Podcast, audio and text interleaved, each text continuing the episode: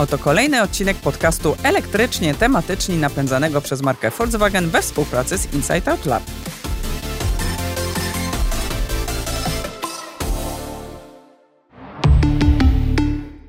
Przywitała Was przed chwilą Kasia Frendl z portalu motokaina.pl, a towarzyszy jej jak zwykle ja, czyli Paweł Pilarczyk z IT Business.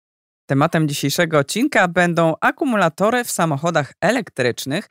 To one są komponentem, który budzi największe emocje wśród przeciwników elektryków. Głównymi ich argumentami jest to, że akumulatory trakcyjne są produkowane w sposób nieekologiczny. Trudno je poddać recyklingowi, no a jego element, jako element y, pojazdu zagrażają jego bezpieczeństwu. Ile w tym prawdy, a ile mitów, o tym porozmawiamy z naszym dzisiejszym gościem, a jest nim Robert Hryc-Gawrychowski, prezes Norfolk y, Poland. Firma y, Norfolk zajmuje się produkcją ogniw i systemów bateryjnych wykorzystywanych m.in. w samochodach elektrycznych. Cześć Robert. Cześć Kasiu. Cześć Paweł. Cześć Robert, Wita, witamy cię serdecznie. E, Robert, na początek chcielibyśmy zapytać cię, czy poprosić cię o to, żebyś wyjaśnił takie zupełnie podstawowe pojęcia, czym się różni od siebie akumulator, bateria i ogniwo. Bo te pojęcia są bardzo często stosowane e, naprzemiennie i chyba nie wszyscy mają dokładnie pojęcie, czym się od siebie różni, nie, nie, zdają się, nie zdają sobie sprawy z różnic między tymi pojęciami. Niektórzy na przykład twierdzą, że bateria to nie jest akumulator, ponieważ baterii nie da się ładować. Tak, rzeczywiście mamy tutaj pewien, pewien bałagan e, językowy. E, istnieje podział na akumulator, który można wielokrotnie ładować i baterię, która, która jest jednorazowa. E, ogniwo zaś to, to jest pojedynczy element akumulatora lub baterii o określonym napięciu i pojemności. Na przykład ogniwa litowo-jonowe mają 3,6 V, ogniwa ołowiowo-kwasowe mają 2 V, a ogniwa niklowo-wodorkowe czy niklowo-kadmowe mają 1,2 V.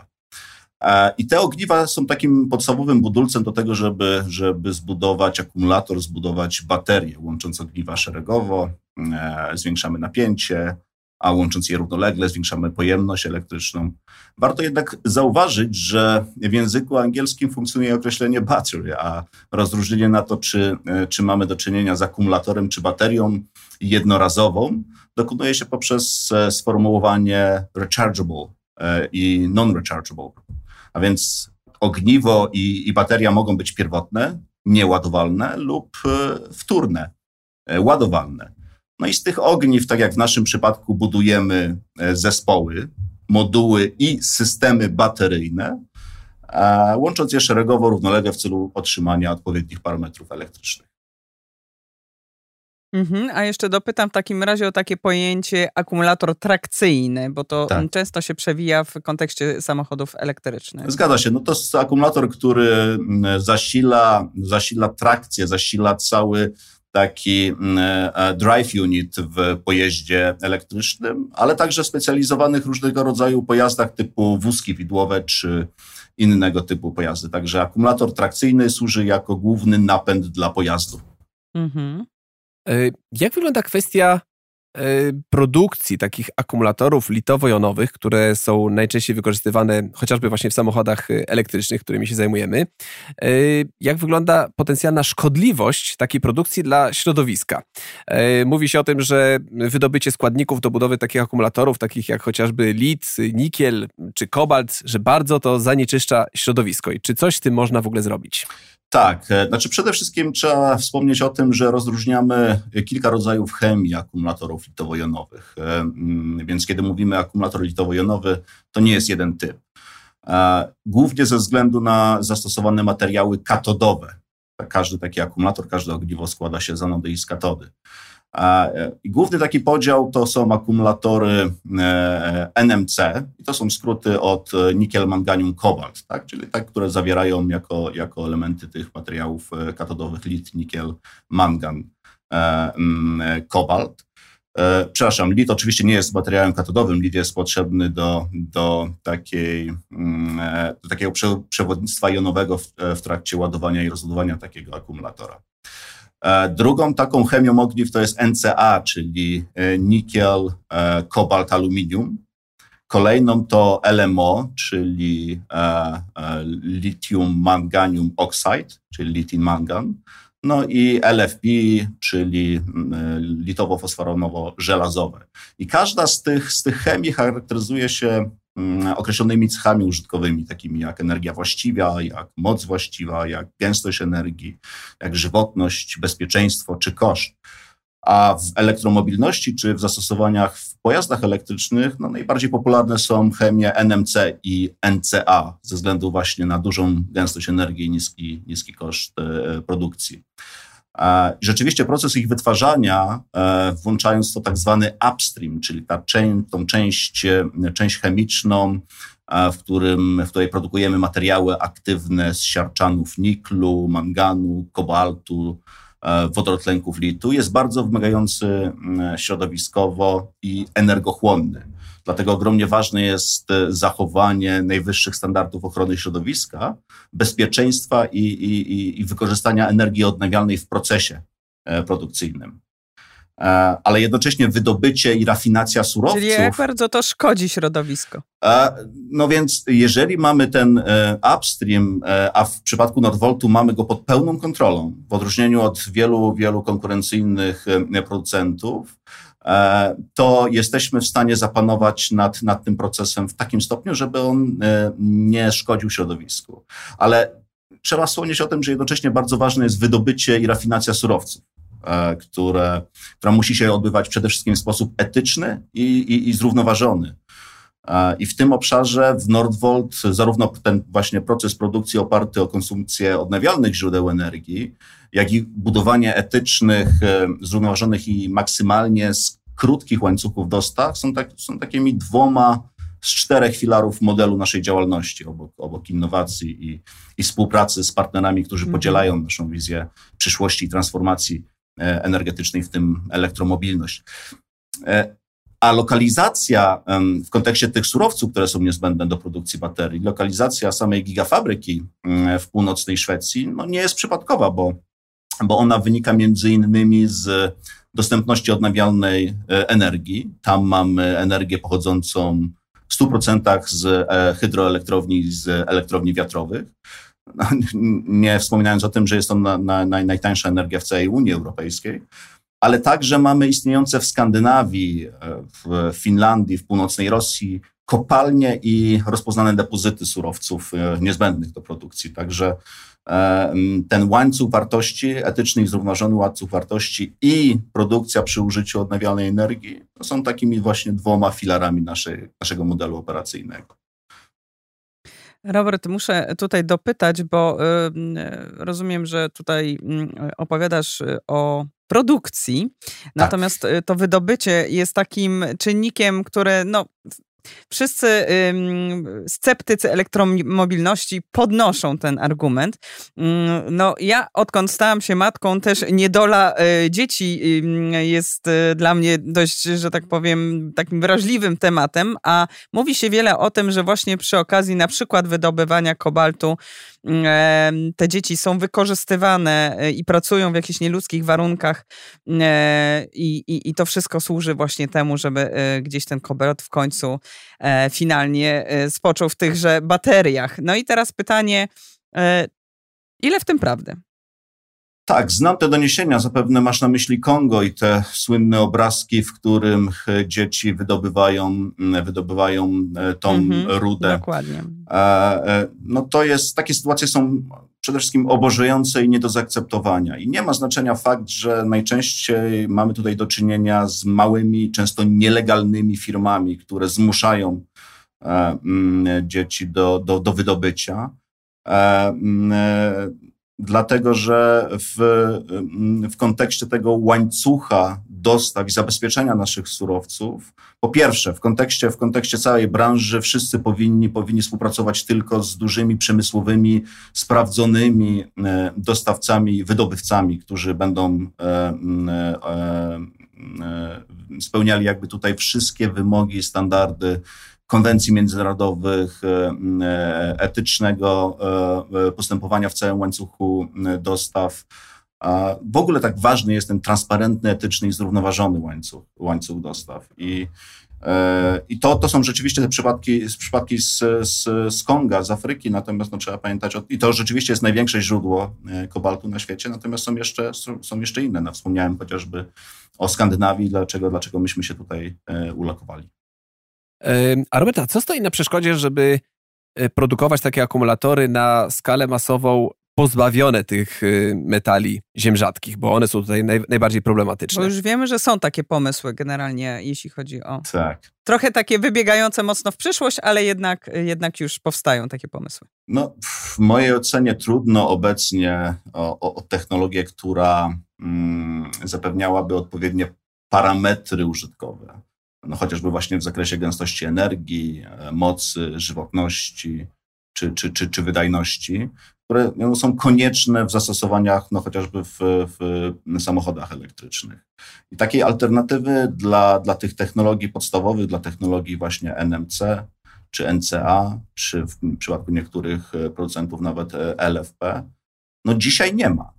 Dzisiaj nie ma, w związku z tym mhm. e, e, realnej alternatywy jeszcze, jeszcze nie mamy. To jest me, me, pieśń przyszłości. Mhm. A te rozwiązania, które gdzieś tam się pojawiają, po pierwsze są na bardzo wczesnym etapie albo proof of concept, albo, albo takiego intensywnego procesu badawczo-rozwojowego e, i do komercjalizacji im bardzo daleko, a dwa, no, no właśnie nie spełniają któryś z tych ważnych kryteriów, takich jak gęstość energii, która, która mm, jest odpowiedzialna między innymi za zasięg takiego samochodu. Mhm. No właśnie, jak jesteśmy przy tych kryteriach, to jaka jest realna trwałość takich akumulatorów obecnie stosowanych, na przykład tych litowo-jonowych, mhm. no i po jakim czasie one tracą pojemność y, i ile? E, I po jakim czasie będzie niezbędna wymiana takiego akumulatora? E, no tak. E, znaczy, generalnie mówimy o żywotności od kilkuset do kilku tysięcy cykli ładowania i rozładowania. Oczywiście w zależności od. od Mówimy w kontekście samochodów elektrycznych, tak, oczywiście. Tak, tak, tak. tak. Ale przede wszystkim ta, ta, ta żywotność jest uzależniona od warunków eksploatacji. I ona będzie, będzie istotnie inna przy różnych temperaturach pracy, głębokościach rozładowania, szybkości i, i wielkości prądu ładowania. W najnowszych e, e, samochodach elektrycznych eksploatowanych e, na przykład w celu takich dojazdów z domu do pracy, tak, na zakupy, z powrotem, z takimi dystansami, które nie przekraczają 50 km dziennie, które są doładowywane wolnymi ładowarkami, na przykład w nocy, to bateria może bez problemu wytrzymać nawet ponad 10 lat, nie tracąc, nie tracąc więcej niż 20-30% swojej, swojej nominalnej pojemności. E, także po jakim czasie trzeba by ją było wymienić i ile musi stracić, żeby już myśleć o totalnej wymianie? No tak, no, tu jest. Hmm pytanie tak naprawdę o tym, e, jakie, jakie te zasięgi są, e, są e, dla nas wystarczające jako użytkowników tych samochodów elektrycznych. Znaczy przede wszystkim trzeba, trzeba pamiętać, że mówimy co najwyżej o jednej wymianie baterii w takim pojeździe. I pewnie nie wcześniej, patrząc właśnie na średnie, na statystyki użytkowania pojazdów, nie wcześniej niż właśnie po tych, po tych 10 latach. No i Jakie są e, tutaj wskaźniki dla, dla wymiany? To wszystko zależy tak naprawdę, czy jeżeli zasięg nam, nie wiem, spadnie o, o, o, połowę, to dla nas jeszcze jest to akceptowalne. Jaki był ten zasięg początkowy? I czy mm, e, ten koszt wymiany baterii będzie, będzie dla nas akceptowalny? E, wspomniałeś, Robert, o tym ładowaniu e, ładowarką wolną prądem e, przemiennym, że to jest tak. akurat takie optymalne rozwiązanie, żeby, żeby wydłużyć tą żywotność ogniw litowo-jonowych. Ale co w sytuacji, gdy ktoś nie ma możliwości ładowania na takiej ładowarce, czyli ma samochód, firmowy. mieszka w bloku, ma firmowy na przykład samochód i ładuje ten samochód tylko i wyłącznie na ładowarce szybkiej DC, czyli ma 50 kW albo 100 kW y, w to takim ładuje. skraca żywotność. Tak, jak bardzo właśnie to wpływa na żywotność takiego akumulatora? A no przy takim e, regularnym, e, szybkim ładowaniu, ładowaniu stałym prądem, możemy, możemy tracić nawet 10% e, na każde no, 300 cykli ładowania i rozładowania. Ale trzeba pamiętać o tym, że, że po pierwsze systemy zarządzania taką baterią, systemy typu BMS, Battery Management System, są w stanie minimalizować ten negatywny wpływ chociażby poprzez e, ograniczanie tego prądu, prądu ładowania. Więc e, bardzo niekorzystne jest korzystanie tylko i wyłącznie z dużej, dużych mocy ładowarek e, DC. I z punktu, z punktu widzenia jakby przedłużania żywotności wieloletniej eksploatacji, Potwierdzam, najlepiej jest ładować z wolnych, z wolnych domowych ładowarek. Jeżeli nie mamy takiej możliwości, oczywiście, bo mieszkamy w bloku na osiedlu, no to to jest, e, to jest wyzwanie dla, dla, dla, dla spółdzielni, dla wspólnot mieszkaniowych, ale to też duża, duża rola miast, gmin i, i, i, i ustawodawcy po to, żeby wspomagać rozwój i instalowanie takich e, punktów ładowania, które nie będą punktami ładowania szybkimi, tylko właśnie średnimi, średniej mocy lub, lub wolnymi ładowaniami, e, wolnymi ładowarkami AC. Czyli tutaj nawet, nawet y, żeby wydłużyć taką żywotność tego akumulatora, to nawet wręcz powinniśmy poszukiwać takich ładowarek y, typu AC, czyli z tym gniazdkiem, y, czy z łączem Type 2, e, jeżeli mamy taką możliwość. Ewentualnie, jeżeli w naszym samochodzie jest możliwość ograniczenia prądu ładowania, to też włączyć ten ogranicznik, tak, tak żeby on nie przyjmował tych pełnych 50 kW, tylko żeby przyjmował, nie wiem, 20 albo 10 nawet. I to byłoby najzdrowiej dla takiego akumulatora. No trochę więcej. Ja bym tutaj ładował do 80% tej pojemności znamionowej taki akumulator e, i, i im częściej, tym lepiej. Tak? Czyli jeżeli nawet zużyliśmy, nie wiem, 10% danego dnia, to spróbujmy go naładować tą, tą wolną ładowarką AC w nocy. Czyli takim, takim najzdrowszym e, sposobem eksploatacji takiego samochodu elektrycznego byłoby e, jeżdżenie tych 30 km na przykład po mieście tam z domu do, do pracy, potem wracamy do domu, podłączamy się pod 230 V, nawet nie pod, pod wallboxa, ale pod 230 V i tą mocą 2 kW ładujemy sobie przez noc samochód y, i następnego dnia znowu mamy y, naładowany akumulator do pełna i znowu e, jedziemy sobie 30 km i kolejnej nocy podłączamy znowu po 230 i to by nam najbardziej wydłużyło. Aha, jeszcze to, co wspomniałeś, optymalnie jest w samochodzie, to też się akurat w, w, chyba przy, praktycznie w przypadku każdego samochodu elektrycznego da się ograniczyć ładowanie do 80%, czyli on po osiągnięciu 80% odcina ładowanie i już nie naładuje więcej i to byłoby najzdrowsze i to by nam pozwoliło najdłużej e, cieszyć się e, tym dużym zasięgiem w samochodzie elektrycznym. Tak, zdecydowanie, zdecydowanie pozytywnie wpłynie to na okres eksploatacji e, samochodu i samej baterii. Robert, powiedz, co się dzieje ze zużytymi akumulatorami, bo to jest kolejny po prostu argument w dyskusji z ludźmi, którzy no, nie kupują tej elektromobilności, ale nawet ci, którzy ją lubią i wręcz mają elektryki, no to zastanawiają się, co właściwie się dzieje i jak je poddać e, recyklingowi i w jakim stopniu można je rzeczywiście um, poddać recyklingowi e, ponownemu. No to ja tutaj pragnę wszystkich uspokoić. E, rzeczywiście akumulatory litowo-jonowe w zależności od chemii można poddawać recyklingowi, można i trzeba. E, I wizję pod tytułem, że niedługo zostaniemy zalani zużytymi bateriami, które będą lodowały na jakichś składowiskach i będą zanieczyszczały środowisko. W Polsce? Na przykład e, są absolutnie nieprawdziwe, wręcz przeciwnie, będzie duże zapotrzebowanie na te zużyte, zużyte baterie. E, no na przykład my, my w ramach Nordvoltu, oprócz tego, że produkujemy same ogniwa, oprócz tego, że produkujemy systemy bateryjne do różnych zastosowań, czy to do, do, do aplikacji przemysłowych, czy magazynów energii, to mamy jeszcze e, cały proces recyklingu, gdzie już jedna linia pilotażowa pracuje i generalnie odbywa się to w ten sposób, że ściągamy zużytą baterię, najpierw ją rozładowujemy i tą energię wykorzystujemy w ogóle na własne potrzeby, więc też e, maksymalnie wykorzystujemy e, benefity Nic się nie marnuje. Baterii. Zero Nic waste. się zupełnie nie marnuje, dokładnie tak. Następnie te wszystkie elementy, elementy e, stalowe, aluminiowe, plastikowe, wiązki kablowe, elektronikę, demontujemy i oddajemy naszym partnerom. I większość z tych elementów, zwłaszcza w, przy użyciu takiego konceptu przy projektowaniu, czyli taki design for recyclability, jest, e, można, można odzyskać w bardzo wysokim stopniu. Nasze ogniwa z kolei, które są projektowane, projektowane z myślą o tym, żeby ponad 95% e, powrotem używać. No i te z, rozebra, z rozebranych, zużytych baterii, te moduły i ogniwa mielimy w takich mechanicznych kraszarkach, otrzymując coś, co nazywamy black massą. I z tej black masy później w procesie hydrometalurgicznym odzyskujemy te wszystkie frakcje, które po, potrzebne nam są ponownie przy produkcji ogniw. I my w ten sposób zamykamy jakby ten, ten obieg e, życia e, takiej baterii e, Czyli na naprawdę nic nie zostaje, czy I zostanie jednak jakiś, no nie wiem, kilogram załóżmy Większość, większość, większość, naprawdę niewiele zostanie. To znaczy, to znaczy większość tego, co będzie w takiej baterii się znajdowało, zostanie ponownie wykorzystane.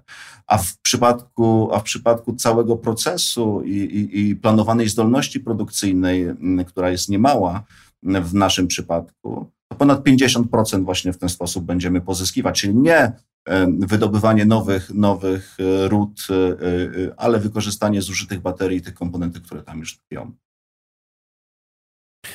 A co w sytuacji, jeżeli ja już właśnie zauważę, że spada ta pojemność akumulatora w moim samochodzie? Czy ja wtedy powinienem wymienić cały pakiet akumulatorów, czy są jakieś zakłady, do których mogę się udać? Oni wyciągną ten pakiet akumulatorów, przedzwonią tak mówiąc takim e, językiem elektryków, e, pojedyncze e, ogniwa i wymienią tylko i wyłącznie te zużyte ogniwa, pozostawią te, które jeszcze się do czegoś nadają, a tylko wymienią właśnie te, te które są już, czy, które utraciły energię. Czy, I czy, czy wiesz może ile to kosztuje w ogóle? Tak, tak wymiana tak, tak. Takich, takiego modułu pojedynczego?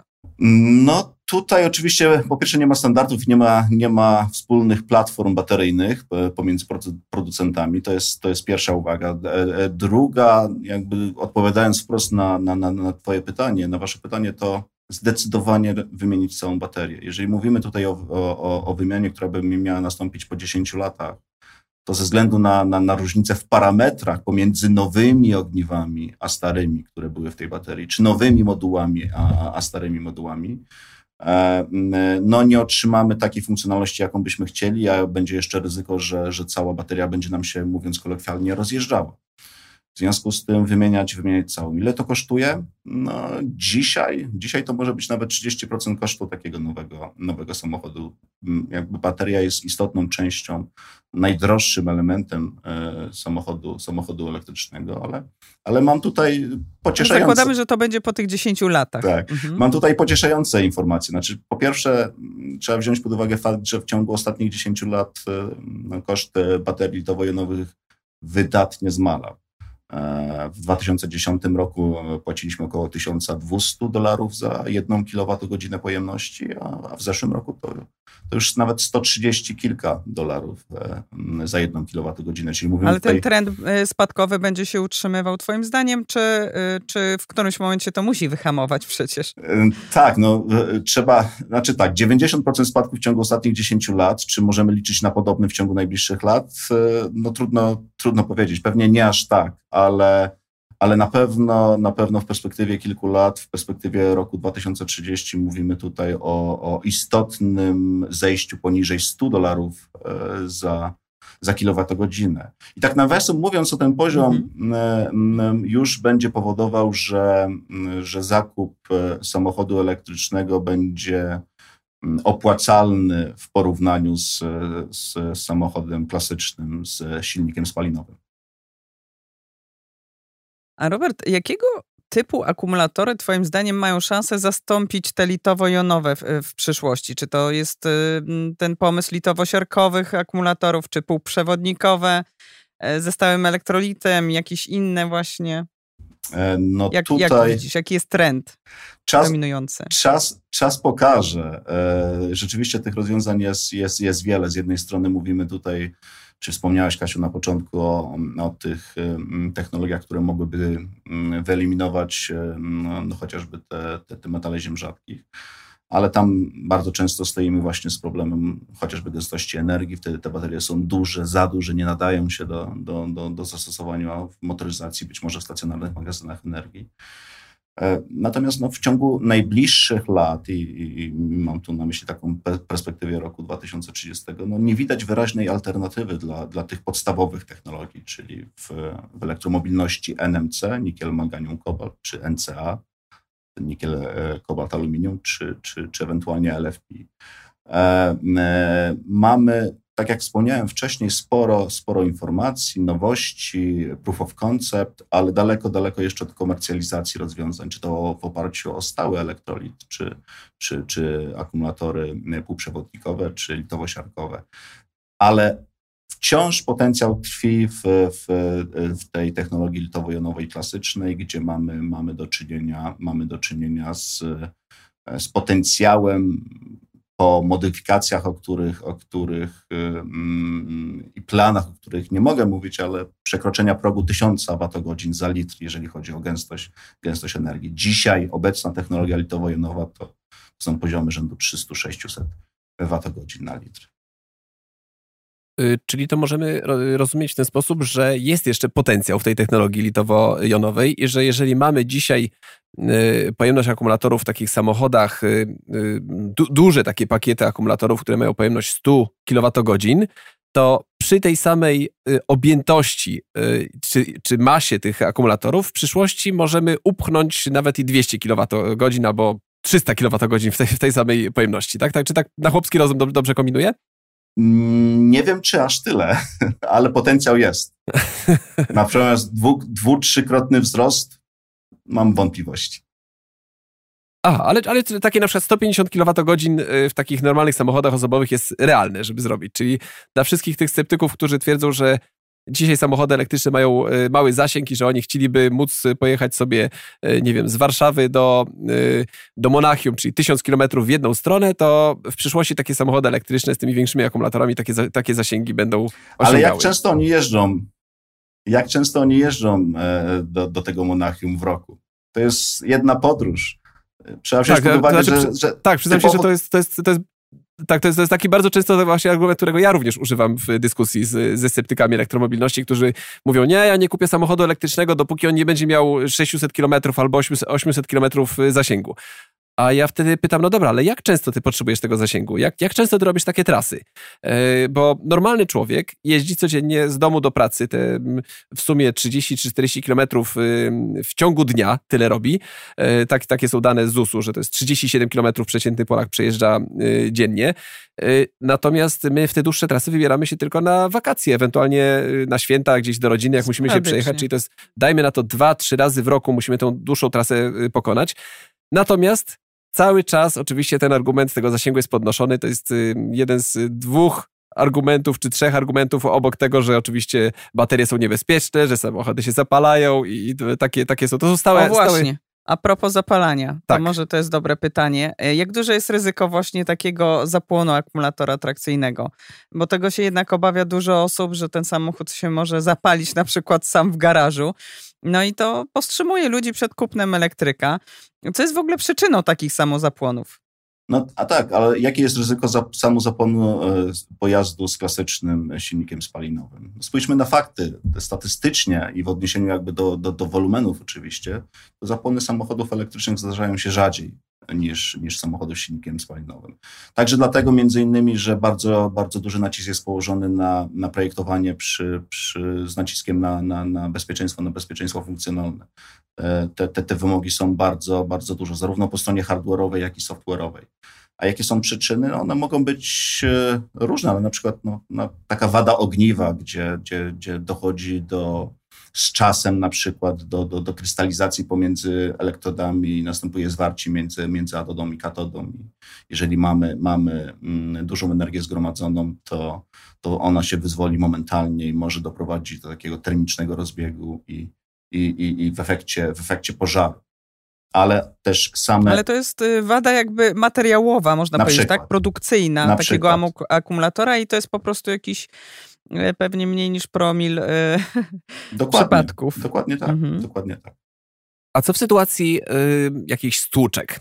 Bo to jest też kolejny taki argument podnoszony bardzo często przez y, sceptyków elektromobilności. Oni mówią, nie, ja samochodu elektrycznego nie kupię, bo słyszałem, że jak będę manewrował na parkingu i stuknę w samochód stojący obok i stłuczę, mm, stłukę y, reflektor, to przy okazji y, od razu się naruszy y, pakiet ogniw i samochód już jest cały do zezłomowania. Bo to, to, nawet dosłownie wczoraj, przedwczoraj słyszałem dokładnie taki argument. No generalnie baterie są zwykle w samochodach elektrycznych opakowane dość solidnie, prawda? To, tak. to jest zwykle bardzo też tak, ja tak wyizolowane. się udzieliłem, także to, to bez przesady akumulator. Tak, tak, ale, no ale... i jeszcze zabezpieczone przed wodą i tak dalej. Natomiast, no właśnie, jak one są zabezpieczone przed uszkodzeniem w razie wypadku? No, poprzez przede wszystkim odpowiednią konstrukcję mechaniczną całej, całej ramy bateryjnej, platformy i też komór, na które one są, są podzielone. Oczywiście tutaj mówimy o takim klasycznym podejściu, w którym mamy od ogniwa poprzez moduł do, do, do, do takiego paku i ramy bateryjnej, a wiemy, że, że, że trendy na, na, na, na rynku pokazują, że też skracamy, jakby eliminujemy poszczególne elementy, także przy projektowaniu takich, takich baterii. Ale generalnie solidna konstrukcja mechaniczna, zabezpieczenia przed, przed e, konsekwencjami takiego uszkodzenia mechanicznego. A stłuczka na parkingu? Czy ona może doprowadzić do uszkodzenia akumulatora? Nie. Odpowiem prosto i krótko nie. No zwykle to są instalacje, które odłączają bardzo szybko y, akumulator i, i, i, to się dzieje w milisekundy, także y, nie jest to zbyt e, groźna sytuacja. Dokładnie. Y, a, a, w, a w takim razie już odchodząc do samych stłuczek, ja, ja mam jeszcze, Robert, do ciebie pytanie o wrażliwość akumulatorów na temperatury. Mhm. To jest też taki problem, który dotyka akumulatorów, że gdy mamy E, niską temperaturę, to spada pojemność takich akumulatorów, tak samo jak mamy zbyt wysoką temperaturę. Mówi się na przykład, że nie powinniśmy sprowadzać używanych samochodów e, z ciepłych stanów e, Ameryki Północnej, to jest, nie wiem, z Kalifornii na przykład takie samochody elektryczne, ponieważ one, ponieważ one tam były eksploatowane w cały czas w wysokich temperaturach i one bardzo szybko tracą na pojemności. Z czego wynika właśnie taka, y, taka wrażliwość akumulatorów na te różnice temperatur i czy...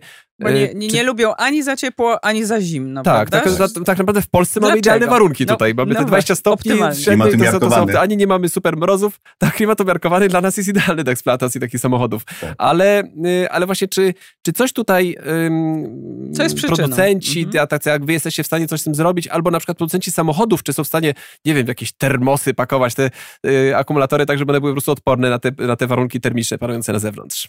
Nikt jeszcze na to nie wpadł. Rzeczywiście. Tak, termos to ja już od razu patentuję. Termos na akumulatory. Rzeczywiście przy, projekto, przy projektowaniu e, e, e, bierze się pod uwagę e, zapewnienie stabilnych warunków temperaturowych takich baterii. Tak, także za, ze względów bezpieczeństwa, bo, bo, bo rozbieg termiczny, gdzieś tam ryzyko pożaru jest, jest jednym z kryteriów i bezpieczeństwo takiej eksploatacji, takiej, takiej baterii jest, jest bardzo ważne. Natomiast e, no, wysoka temperatura przede wszystkim skraca żywotność e, takiej baterii, a, a niskie temperatury one zmniejszają dostępną pojemność e, w, w, w, w danej chwili.